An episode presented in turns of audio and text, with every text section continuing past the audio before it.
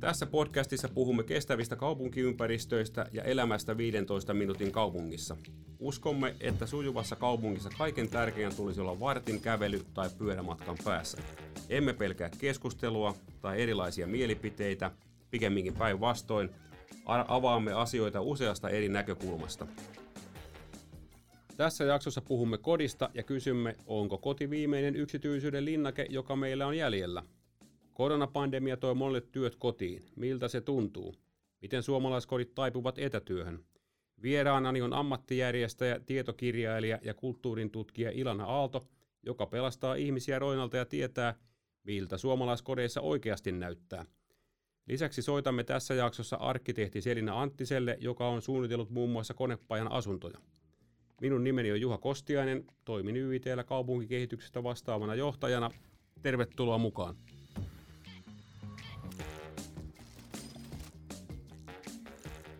Lähdetään eteenpäin ja, ja niin kuin me kaikki hyvin tiedetään, niin koronapandemia on vaikuttanut huomattavissa määrin siihen, miten me, me, me työskennellään ja, ja varsinkin keväällä sitten huomattava määrä, huomattava määrä ihmisiä siirtyy etätöihin, jopa koulut, koulut, yliopistot, oppilaitokset toimi vastaavalla tavalla. Ää, minkälaisia kokemuksia sulla on siitä etätyöstä? Ja, ja, ja myöskin sun asiakkailla, miten he ovat tämän kokeneet?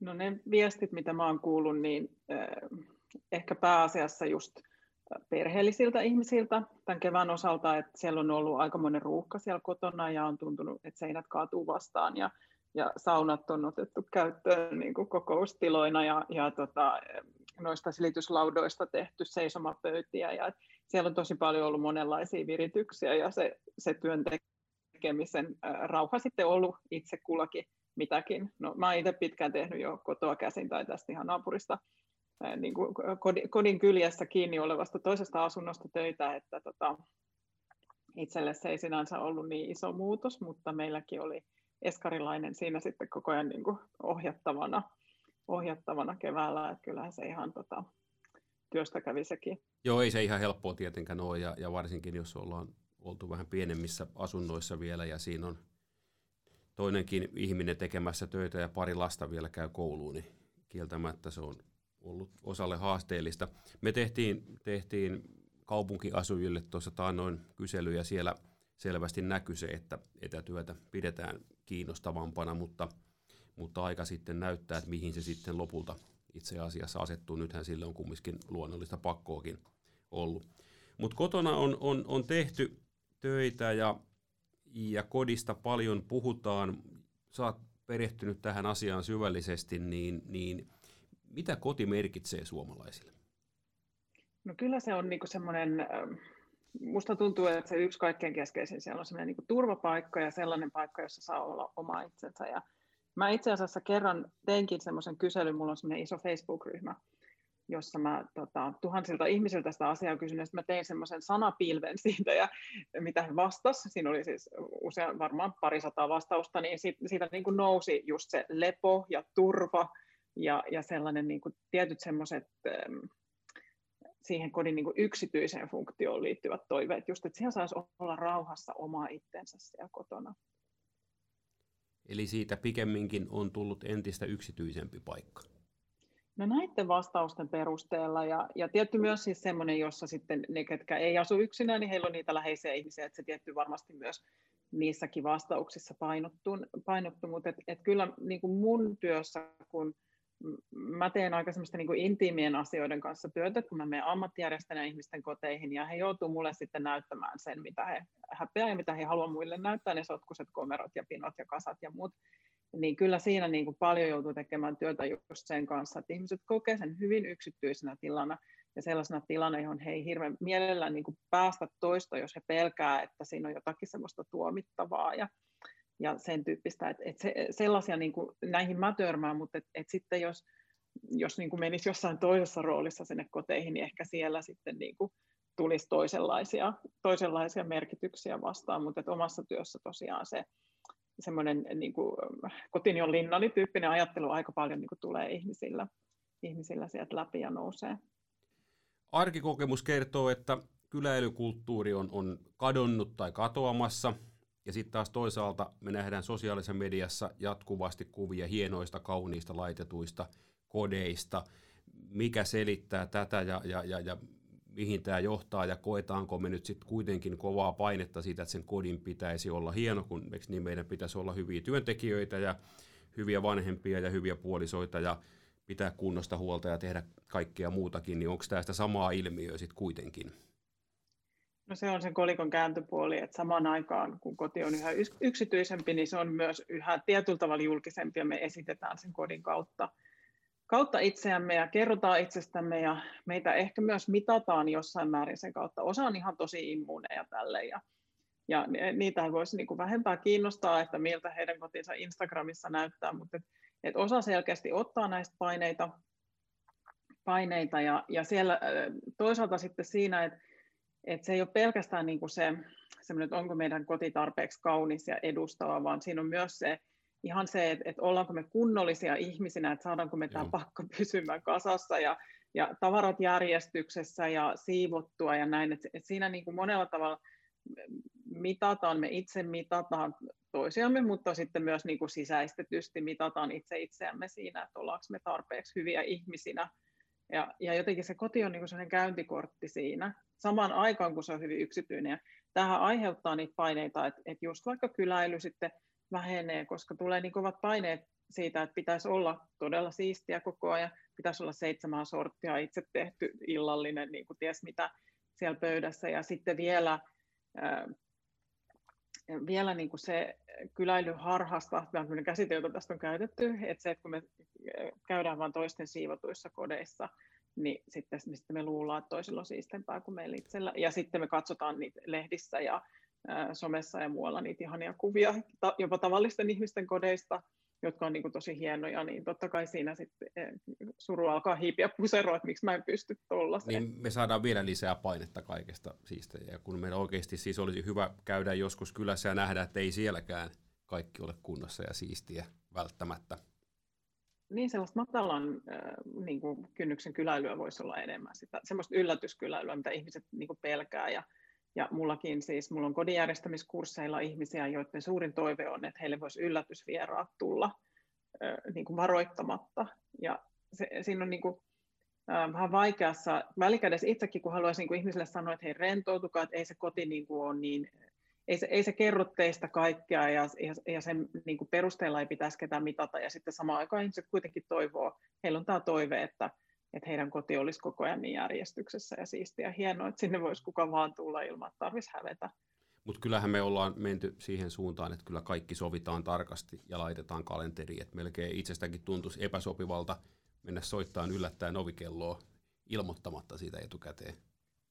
Kyllä sitä niin kuin, ei, ei se kuulu nykyiseen tapakulttuuriin enää, että mentäisiin yllätyskyläilylle, että et se on niin kuin vaan kerta kaikkiaan niin, että ne sovitaan, että kuuden viikon päästä ehkä löytyy se yhteinen aika sitten, jolloin voidaan nähdä. Tai sitten kauhean mielellään nähdään jossain muissa menoissa, kaupungilla, kahvilla tai, tai jossain muualla. Että se on vaan rennompaa, kun kenenkään ei tarvitse järjestää mitään sitä varten. Joo, kyllä. No me puhuttiin siitä työnteosta tuossa aikaisemmin ja, ja, ja toisaalta sitten... siitä, että se koti on myös paikka, jossa voidaan olla rauhassa. Kuinka paljon sä oot törmännyt sit siihen, että, että kuitenkaan kaikki eivät halua tehdä siellä kotona töitä tai vapaa-ajan asunnolla tai mökillä töitä? Me ollaan itse jonkun verrankin vapaa-ajan asunnolla, mutta mulla on selvä periaate, vaikka voisin tehdä sieltä etätöitä, niin pääsääntöisesti siellä viikolla ei olla, ja, ja sitten kun siellä ollaan, niin mä koitan tehdä ihan muuta, ihan vaan sen takia, että se on oikeasti sit paikka miettiä tai tehdä muita asioita. Kuinka paljon sä oot tähän, tähän törmännyt asiakkaiden kanssa? No jonkun verran siihen, että esimerkiksi ihmiset, jotka asuu yksin, niin he tulee kyllä todella yksinäisiksi, jos he on etätöissä helposti, että Et siinä, niinku, tämän, siinä ehkä voi olla niinku tosi kiva, että pääsee sinne työpaikalle tapaamaan ihmisiä, varsinkin jos on semmoinen tilanne, niin kuin nyt on ollut tämän pandemian aikana, ettei niin hirveästi välttämättä ole niitä muitakaan rientoja sitten sit siellä työajan ulkopuolella. Et siinä on varmasti yksi ryhmä, joka niinku mielellään. Ja, ja sitten tietysti no, etätyö lasten kanssa on varmasti aivan eri asia kuin etätyö ilman lapsia. Eli tota, mä en usko, että... monikaan vanhempi olisi valmis valitsemaan sitä etätyötä lasten kanssa, jos vaan, jos vaan niin kuin valinnan vaihtoehtoja löytyy. Niin. Uh, sä oot käyttänyt tämmöistä termiä kuin kotihäpeä, niin mistä siinä itse asiassa on kysymys? No sehän on uh, pohjimmiltaan varmaan kysymys on siitä, että niin kuin, hyväksyykö, muut, mu, mu, hyväksyykö muut minut tai rakastaako ne minua. Et se on tosi semmoinen pohjimmainen kysymys, että miksi me oikeastaan hävetään sitä virhettä, jonka ihmiset, joka paljastuu, jos joku näkee sen, että meillä ei olekaan ihan täydellistä, ei ole sitä täydellistä Insta, Instagram-kotia tai ei, ei ole täydellisesti järjestettyä. Ja, ja se voi olla myös semmoista osittaista, että se kohdistuu just siihen, että toivottavasti kukaan ei vahingossa avaa tuota vaatehuoneen ovea, kun se menee vessaan meillä tai, tai näin, että sen ei tarvitse olla koko kotia koskevaa, mutta et, et se on jännä semmoinen.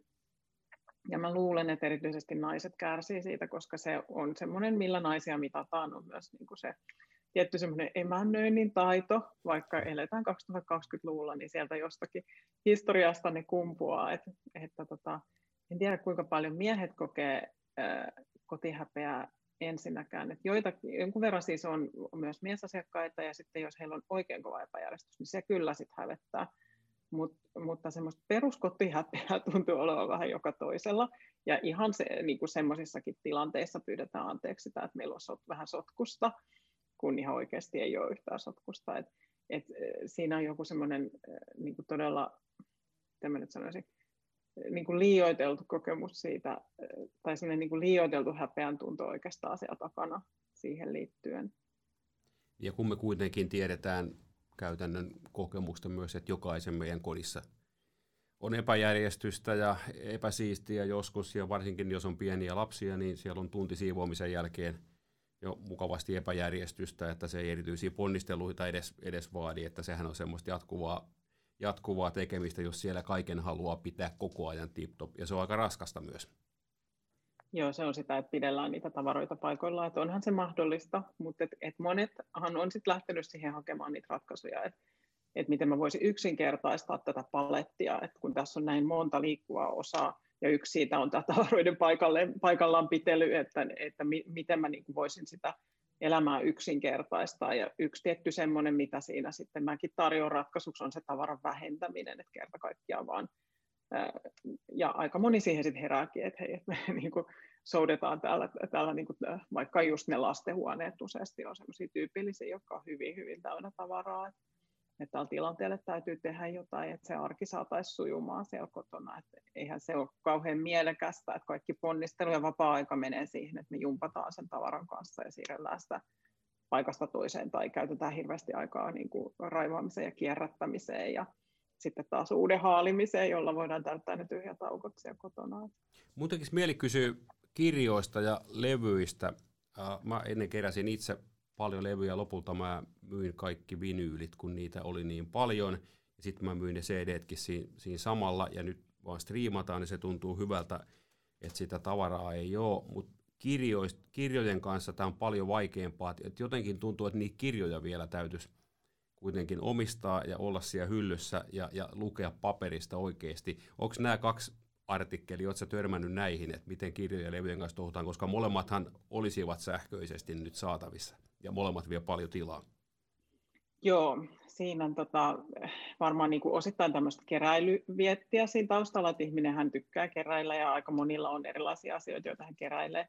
Ja sitten varmaan kirjoihin erityisesti liittyy sitten sitä semmoista niin kuin sivistysihmisen leimaa, että, että täytyy olla ne kirjahyllyt, ja, ja, ja siitähän on ihan semmoisia niin kuin sotia saatu aikaiseksi, että, että jos jonkun kodissa ei ole kirjoja, niin mitä se kertoo tästä ihmisestä, ja, ja siinä sitten hutkitaan puolin ja toisin, mutta mulla on aina näihin semmoinen niin kuin pragmaattinen lähestymistapa, että jos niistä ei ole haittaa, niin niistä ei ole haittaa, eli tavallaan jos liikaa ei paina mieltä, ei me liikaa pölyjen puhdistamiseen aikaa, on tilaa niille kirjoille, näin antaa niiden olla.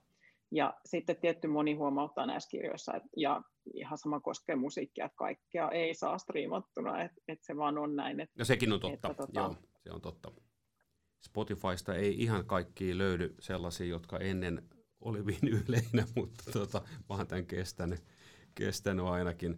Uh, no jos vähän katsotaan historiaa, ja mennään levyistä ja kirjoista vielä, vielä taakse, päin merkittävästikin, niin, niin aikoinaan ihmisillä oli kodissa salonki, joka oli tavallaan vieraita varten, ja sitten ne muut tilat oli yksityisiä, niin voiko tämä olla jonkunlainen vastaus, vai ollaanko me menty lopullisesti tavallaan pienempiin ja toiminnallisempiin asuntoihin, ja, ja tämä ehkä ei ole enää se tapa lähestyä asiaa? Tosiaan tämä erottelu niin kuin julkisiin ja yksityisiin tiloihin on ollut kodessa tosi pitkään, mutta mä oon itse tässä ahkerasti katsonut noita, vaihteeksi taas noita asuntoilmoituksia viime aikoina, ja huomio on se, että, että uusissa kodeissa äh, olohuone on muuttunut keittiöksi, Kyllä. eli siellä on vaan niin kuin enää yksi semmoinen äh, julkinen tila, ja se on aika, se on aika herkkä tila, koska se keittiöhän on semmoinen kodin hotspot, ja sitä on vaikea saada pysymään edes minkään aamiaiskaapin avulla semmoisena koko ajan siistinä. Että tässähän voi niin kuin vetää myös semmoisia johtopäätöksiä, että, että se tietty semmoinen edustustila sieltä kotoa katoaa, ja niistä tulee yhä enemmän ja enemmän semmoisen niin kuin meidän arjen näyttämöitä, ja sitten ne niin kuin muut toiminnot siirtyy ehkä sieltä kotoa sitten jonnekin muualle, ja me todella voidaan niin kuin rentoutua siellä kotona, ja sille ei ole niin väliä, tai, tai me tehdään sitä itseä varten sitten, jos me sisustellaan ja järjestellään ja muuta, että se on sitä omaa hyvinvointia sitten, eikä niinkään sitä varten, että muut tulisi sinne ja ihastelisi sitä meidän käden jälkeen. Joo, ja me tiedetään tietysti käytännön kokemuksesta ja, ja myöskin tilastoista, että varsinkin Helsingin seudulla asuntojen keski koko ei, ei kasva tai, tai neliöt per henkilö eivät enää kasva. Että ne on noin kolmekymmentäviisi neliöä per, per henkilö, se on ollut viisitoista vuotta suurin piirtein siinä, ja muualla Suomessa se on noin, noin neljäkymmentä, ja, ja täällä tietysti se asuntojen hinta tekee siitä kasvattamisesta haasteellista, ja, ja mekin kysyttiin tutkimuksessa kaupunkiasujilta, että kumpi on tärkeämpää, asunnon koko ja neliöt, vai se toiminnallisuus, niin kyllä se toiminnallisuus sitten lopulta sieltä kuitenkin nousee, koska jokainen neliö on tietysti kallis, ja jos ajattelee helsinkiläisiäkin asuntoja viime vuosisadan alkupuolelta, niin saattoi olla hyvin iso eteishalli, joka oli kymmeniä neliöitä, ja sitten mentiin pieniin huoneisiin, mutta tällaiseen ei ehkä näillä hinnoilla sitten kuitenkaan ole mahdollisuutta. Mm. Joo, ja onhan se tietysti niin kuin luksuksen merkki tänäkin päivänä, että jos sulla on semmoinen iso omakotitalo, jossa on varaa olohuoneeseen ja kirjastohuoneeseen ja sitten ehkä vielä televisiohuoneeseen ja, ja niin kuin tämän, tämän tyyppisiin edustustiloihin, mutta se ei ole se mainstream-asumisratkaisu varmastikaan tällä hetkellä.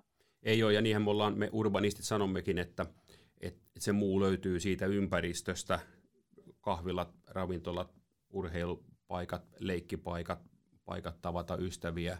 Ja se kaupunki tarjoaa, tietysti korona on tämän haastanut sen takia, kun varsinkin viime keväänä kaikki se, miksi kaupunki on kaupunki, niin sitä ei ollut.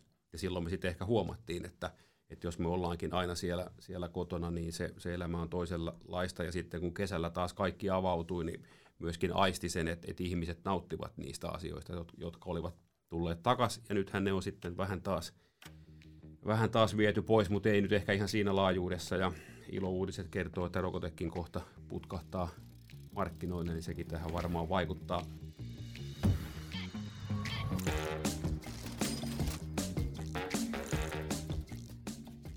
Seuraavaksi soitamme Selinalle.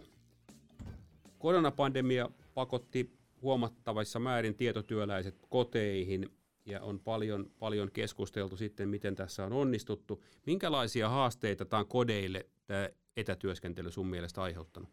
No ehkä ensinnäkin se, että kotona ollaan paljon enemmän kuin yleensä, ja, ja niissä tiloissa niitä käytetään erilaisiin tarpeeseen, just se työnteko ja, ja, ja se, että siellä on eri ikäisiä ihmisiä tekemässä erilaisia töitä, niin se tietenkin antaa niiden tilojen niin kuin ihan perusmääreille sellaisia tarpeita, että tarvitaan vähän enemmän ääneeneristettyjä tiloja ja ja keskittymiseen tiloja, mutta myös tiloja yhdessä olemiseen. Et siinä on tavallaan se erilaisten toimintojen tarvitsevat erilaiset tilat, joilla on vähän erilaisia ominaisuuksia, mitä viime aikoina ehkä asunnoista on edellytetty, kun on hyvin vapaat ja avoimet plaanit korostunut. Tavallaan se erilaisten suljettavien huonetilojen ja pienempien alkovien tai muiden olemassaolo, mutta sitten toisaalta ihan se laatu ja monipuolisuus asunnoissa, kun niissä viitetään paljon aikaa ja osittain ihmiset on aika paljon ollut myös sisätiloissa, niin sellaisia että hyvä asunnon pitäisi tuoda sekä suojaa että mahdollisuuksia, niin se mahdollisuudet korostuu, että se ikään kuin perspektiivi laajenee ja se koti on neliöitään suurempi tunnelmaltaan, niin ehkä sen tyyppinen haaste, että niistä kodesta löytyy silloin, kun maailma pienenee, niin tarpeeksi ulottuvuuksia myös silloin, kun siellä oleskellaan paljon, että se ei ole ikään kuin vain säiliö, vaan se jossain kohtaa voi olla koko se elämän keskipiste ja kaikkien niin. toimintojen näyttämä. Mielenkiintoista. No jos me ennakoidaan vähän tulevaisuutta ja meidänkin kyselyjen perusteella näyttää siltä, että yli puolet haluaisi tehdä huomattavan paljon etätöitä ja vaikka ehkä nyt ei tässä laajuudessa koronan jälkeen tehdäkään, niin se varmasti laajenee, niin minkälaisia koteja me sitten tulevaisuudessa tarvitaan, jos siellä enemmän työskennellään, eikä tarvitse sinänsä siihen työhönkään liittyä, että myös niin kuin muut trendit tässä kyllä kiinnostaa kuulijoita, että mitä kodeilta lähivuosina ja vuosikymmeninä itse asiassa odotetaan, mikä sun arvio on?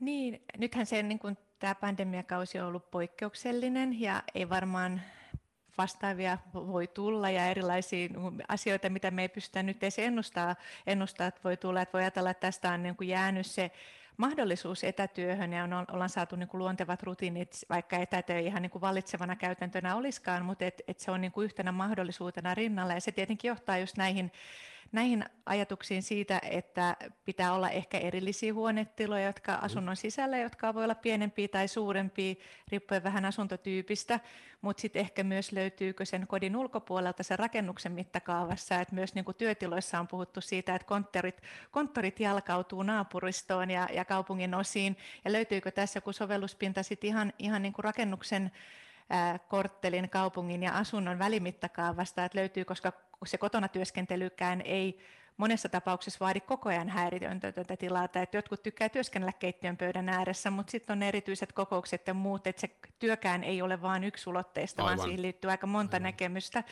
Ja siinä ehkä päästään myös siihen, mikä ehkä mun mielestä on keskeisin piirre, vaikka on erilaisia trendejä ja ajatuksia siitä, miten asuminen kehittyy ja mitä varmasti kaupungistuminen edelleen tuo, tuo, tuo mukanaan, niin jos katsotaan vähän taaksepäin, niin nähdään myös aika selkeästi eteenpäin, että muuntojoustavuus ja monikäyttöisyys on se, mitä tulevaisuuden asuntojen pitäisi, niiden pitäisi, hyvin suunniteltujen asuntojen pitäisi mahdollistaa mahdollisimman monenlaisia erilaisia koteja elinkaaren aikana. Ja sitä kautta ta- tavallaan sellainen niin kuin laatu ja monipuolisuus ja muuntojoustavuus oikeastaan niin kuin rakennuksen mittakaavassa, ihan rakennejärjestelmien ja, ja materiaalien osalta, mutta myös sitten niin kuin asunnon sisäisten tilajärjestelyjen osalta, mitä sieltä löytyy. Et, et, et ehkä jos miettii tulevaisuuden koteja tai tulevaisuuden asumista, niin se ei ole niin kuin irrallaan muusta rakentamisesta, vaan muodostaa itse asiassa aika ison osan rakennetusta ympäristöä. Ja silloin ne niin kuin asunnot, kodit, asunnot, rakennukset, korttelit ja niiden lähiympäristö, niin niissä tavallaan kaikki nämä ympäristönäkökulmat on ehkä se olennaisin, mitä tulevaisuuden kotienkin pitäisi pitää sisältään. Ja jos niihin mennään, niin sitten on nämä energiakysymykset ja Ja sitten tämä pitkä elinkaari, mikä painottuu kaikessa, ja se edelleenkin edellyttää tätä muuntojoustavuutta. Ja tietyllä tavalla mä ajattelisin, että nämä laadulliset ja moninaisuuden kysymykset menee yhdessä näiden ympäristökysymysten kanssa, koska se laatu loppujen lopuksi peilautuu aika yksinkertaisiin asioihin, mitkä on valo, tila, näkymät, joustavuus, se on tietty väljyys, mikä sallii erilaisia käyttöjä, ja, ja Ja sitä käyttää myös sitten se niin kuin luonnonvalon saati asuntoa, että siellä voi myös olla hyvin erilaisia tiloja. Että nämä ikään kuin monet ajankohtaiset menneet ja tulevat haasteet loppujen lopuksi peilaa siihen samaan näkökulmaan, mikä on muuntojoustavuus ja monikäyttöisyys pitkän elinkaaren aikana. Mutta ehkä mä haluaisin tähän vielä korostaa, että se ei tarkoita se muuntojoustavuus usein, monikäyttöisyys tarkoittaa, niin kuin ihmiset mieltää se usein siihen, että pitäisi tehdä vain samanlaista, ja, ja se ei ehkä tarkoita sitä, vaan se on nimenomaan sellaista niin kuin rakenteellista, vähän syvemmälle menevää ajattelua, mikä johtaa sitten siihen, että voi olla hyvin erityisiä kaupunkiympäristöjä, asuinympäristöjä, jotka itsessään on muuntojoustavia, monipuolisesti käytettäviä, mutta kuitenkin samanaikaisesti yksilöllisiä, ja niissä voi olla hyvinkin erilaisia tilallisia ratkaisuja. Mielenkiintoisia näkökulmia. Meillä viime aikoina viidentoista minuutin kaupungista, joka tavallaan on yksi vastaus tuohon, että, että sen viidentoista minuutin sisällä pitäisi pystyä saavuttamaan kaikki tärkeät asiat, on ne, on ne työt, palvelut, viheralueet, ää, asuminen, kävellen, pyöräillen, joukkoliikenteellä. Eli tässä mielessä niin kun se kokonaisuus oli, olisi jotenkin rajattu. No sitten tähän, tähän työhön toi oli hyvä, kun nostit esiin sen jo ihan rakennustasonkin. Me ollaan viime aikoina pohdittu, miten, miten yhteiskäyttötiloja voitaisiin hyödyntää etätyömielessä ja puhuttu tämmöistä club and hub-konseptista, että olisi pääkonttorityyppinen tila, jossa voidaan yhteistoiminnallisia asioita tehdä ja olisi tämmöisiä joko siinä kiinteistössä tai lähialueella sitten tämmöisiä ö, hub-tiloja, jossa voi sitten olla etätöissä ergonomisesti hyvissä olosuhteissa ja työympäristössä ja ehkä sen sitten taas yhdistää muuhun päivittäiseen asiointiin, koska tietysti me ollaan kodin ulkopuolella muistakin kuin työmatkasyistä, eli käydään kaupassa tai apteekissa tai, tai pesulassa tai parturissa tai mennään salille tai, tai jotakin muuta sen tyyppistä. Et, et, et siinä mielessä, siinä mielessä toi joustavuus ja tietty lähelläolo jo, jossakin saavutettavuudessa on, on, on varmasti tärkeää. Ja asuntojen osalta hyvin ymmärretään tuo muuntojoustavuus ja, ja ehkä tuohon lisäisi käyttötarkoituksen muutoksen vielä, että et, sekin pitäisi olla jollakin tavalla mahdollista, että, että nyt ollaan jonkun verran toimistoja muutettu asunnoiksi ja toimistoliiketilakin on aika helppo. No sitten kaupungin keskustoissahan se on aina haaste, kun työpaikkojen menetyksiä pelätään, niin niihin ei olla sitten viranomaisten taholta ehkä niin innostuneita. Mm. Niin varmaan tulevaisuudessakin kaupunkeihin kuuluu monipuolisuus, erilaiset ihmiset, erilaiset käyttötarkoitukset, erilaiset kohtaamiset ja painottuen eri tavoilla eri aikoina. Et se ehkä mitä tämä viimeisin vuosi on tuonut konkreettisesti esiin on myös ollut, mikä on sellainen ikuinen keskustelu kaupungistumisen kautta, kun tiivistetään, niin lähiluonnon merkityksen korostuminen ja erityisesti nyt, kun ihmiset eivät esimerkiksi uskaltanut käyttää julkisia liikennevälineitä ja niillä niin kuin yksityisautoja on hetkellisesti kasvattanut Kyllä. kysyntää, koska ei, ei ole mahdollista saavuttaa sitä lähiluontoa ja se oma pienempi lähiluonto alkaa käydä vähän pieneksi ympäristössä, niin erityisesti se, että millaista kestävää ja myöskin niin kuin ilmastonmuutokseen sopeutuvaa lähiluontoa, mikä on monipuolista, runsasta ja täyttää ihmisten tarpeita silloinkin, kun oleskelu keskittyy enemmän sen oman kodin ympäristöön. Et mun mielestä tähän just nämä edelliset pointit, mitä nostit esiin, mutta myös se lähiluonto siinä viidentoista minuutin sisällä ja sen monipuolisuus on sellainen aika olennainen osa, Kyllä. mitä ihmiset on selkeästi noussut. Ja samaan aikaan sitten, kun se lähiluonnon merkitys siihen ihmisen terveyden, hyvinvoinnin ja kohtaaminen biodiversiteetin ja muun kanssa on niin kuin noussut tutkimusten valossa yhä olennaisemmaksi, niin tämä on mun mielestä sellainen pointti, mikä varmasti tulee myös tulevaisuudessa korostaa ja jokainen on ehkä kokenut sen myös ihan henkilökohtaisella tasolla. Joo, ehdottomasti samaa mieltä. Asuntosuunnittelijana, kun mietit itseesi ja, ja kokemuksia, niin mistä asioista saat hyvää palautetta? Mitkä, mitkä nousee sitten esiin? Mä otin äsken tuossa, tuossa ennen kuin ryhdyttiin varsinaisesti äänittämään, niin esiin tuon Aleksis Kiven kadun hienon, hienon asuntokokonaisuuden, mutta mut mitkä on semmoisia asioita, mistä tulee myönteistä palautetta? Hmm. No se tietenkin... Tavallaan kun me tehdään kohteita tuntemattomille tilaajille, niin se palaute aina niin kuin välitys suoraan meille, että meillä paljon toimitaan niin kuin meidän omassa kotikaupungissa Helsingissä ja tavallaan täydennysrakentamisen piirissä, niin hyvin paljon tulee niin kuin niistä rakennuksista kokonaisuutena palautetta, eli se miten ne sopii ympäristöön, millaista identiteettiä ne luo ja millaista asumisen lähiympäristöä sekä asukkaille että muille kaupunkilaisille, mutta kyllä sitten ne erityiset ratkaisut silloin, kun on tuotu jotain laatua ja monipuolisuutta, mikä poikkeaa ehkä hieman tavanomaisuudesta, niin ne on ne, mistä ihmiset monesti sitten niin kuin, niin kuin kertoo. Mutta ihan, ihan, se on, se, sehän ei ole mikään kattava otanta sinänsä, että se voi perustua niihin tuttuihin, jotka Joo, asuu niissä jo. rakennuksissa tai muuten. Että, et sikäli palaute on tosi, tosi moninaista, mutta tota, monesti ehkä se korostuu niitä, juuri niiden rakennusten erityispiirteisiin. Uh. Rohkenetko sanoa, mistä tulee kriittistä palautetta tai minkälaisista asioista? No mä luulen, että se kriittinen palautu ei tule niin pitkälti meille, että se voi olla, että se tulee sitten rakennuttajien laariin, mutta se mitä yleisesti puhutaan on ehkä semmoinen ihan niin kuin viimeistelyn taso, mitoituskysymykset ja sen tyyppiset asiat on ehkä.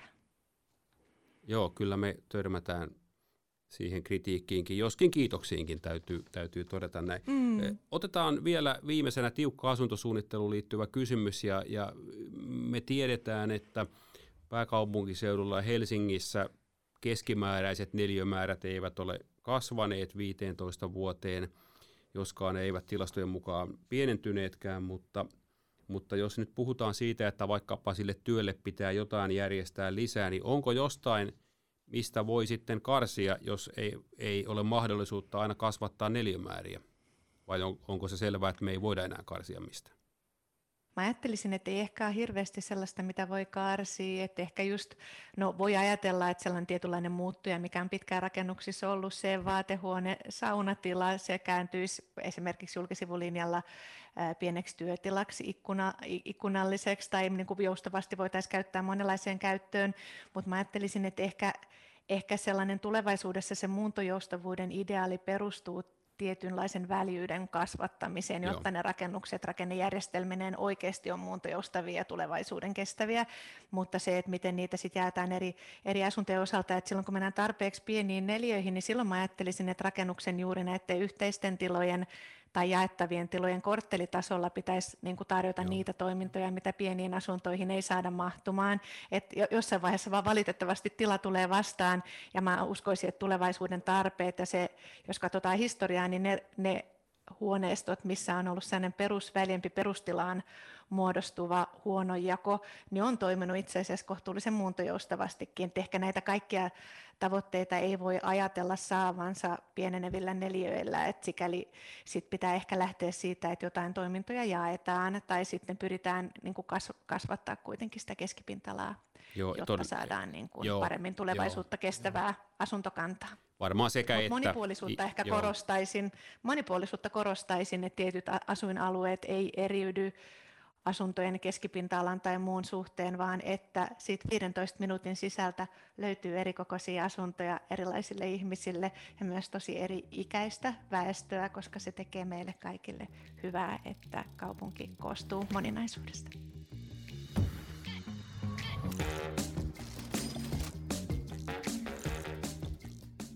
Mutta jos miettii sitä kodin toiminnallisuutta ja, ja nyt tämän ajan opetuksia, jossa, jossa siis siellä kotona ehkä käydään jopa kouluja, tehdään töitä, niin mitä kaikkea sieltä pitäisi vähintäänkin löytyä? Mitä on ne toiminnot tai asiat, joita hyvässä kodissa pitäisi olla?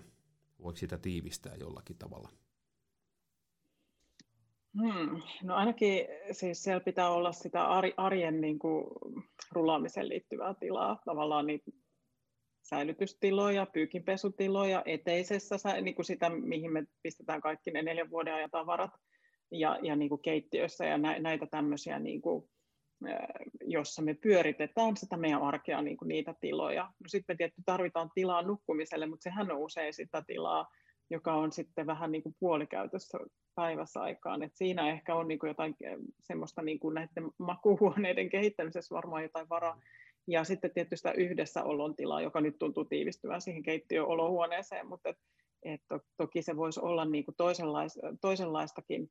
Ja, ja itse niin kuin just ne viestit, mitä tuossa keväällä tulin ihmisiltä, niin oli se, se niin kuin semmoinen tilatarve, että, että, että kumpa nyt olisi, niin kuin, että saisi sais niitä työpisteitä tänne kotiin jonnekin muuallekin kuin tähän niin kuin omaan vuoteeseen tai sohvalle tai johonkin. Et siinä varmaan semmoinen niin kuin monitoiminnallisuus, tai miksi sitä voisi kutsua, niin se ehkä on semmoinen, mitä mä itse niin ajattelen tulevaisuuden trendi siinä mielessä, että, että monet nykyiset asunnot onkin sitten, nyt kun me ollaan oltu etätöissä, niin osoittautunut riittämättömiksi siihen, että siellä pitäisi olla. Ja sitten tietysti myös ehkä tänä päivänä, voiko sitä ajatella asunnon toiminnallisuutena, on niin kuin nämä digitaaliset yhteydet, jotka mullakin tässä vähän, vähän niin kuin tökki, niin se rupeaa olemaan tosi tärkeä osa sitä infraa, että, että nyt varsinkin kun kun me ollaan oltu siellä kotona, niin se on hirveän tärkeää. Meidän yhteydet kuitenkin ulkomaailmaan toimii ja, ja niin kuin työnteon, mutta siis ihan niin kuin muunkin yhteydenpidon kannalta, että et me ei olla niin yksin sitten siellä asuntosoluissamme. Pitäisikö meidän miettiä enemmän kerrostalotasolla niitä yhteisiä tiloja? Et nythän tyypillisesti meillä on yhteinen kerrohuone tai jotain muuta, mutta ei kovin paljon. Löytyisikö sieltä tähän apua? No, mä henkilökohtaisesti lämpimästi niin kuin tämän yhteistila-ajatuksen kannattaja, että musta olisi ihan mahtavaa, ja niin kuin moni sellainen tarve, mitä mulla kerrostaloasujana on, niin, niin kuin kuittaantuisi sieltä yhteistilojen kautta, että olisi niin kuin nikkarointitilaa ja kuntosalia ja, ja, ja niin kuin sen semmoista, ja ehkä just sitä saunaosastoa vähän enemmän sellaisella niin kuin spa-kulmalla kuin, kuin ehkä tämmöisissä vanhoissa kerrostaloissa on, missä mäkin asun, mutta tota, mutta sitten nythän tuo korona oli sillä mielenkiintoinen, että monissa asuntoyhtiöissä myös sitten suljettiin jopa pesutuvat, niin, niin kuin jotenkin koettiin, että siinä on riskiä käyttää niitä, että et onko nekin sitten niin kuin haavoittuvia ne yhteistilat, mutta että et kyllä mä itse niin kuin ajattelen silleen, jos, jos multa kysyttäisiin, miten mä haluaisin elää, niin, niin varmaan semmoinen kerrostalo, just, jossa olisi tämmöiset hulppeat yhteistilat ja, ja sitten vielä niin kuin piha, joka olisi melkein kuin oma, niin, niin en mä sitten enää niin kuin missään nimessä haikailisi mihinkään niin kuin maan tasalle, koska sitten mä kuitenkin saisin ne palvelut, mitkä kerrostaloasumiseen kuuluu, niin, niin tota, ne olisi myös käytössä.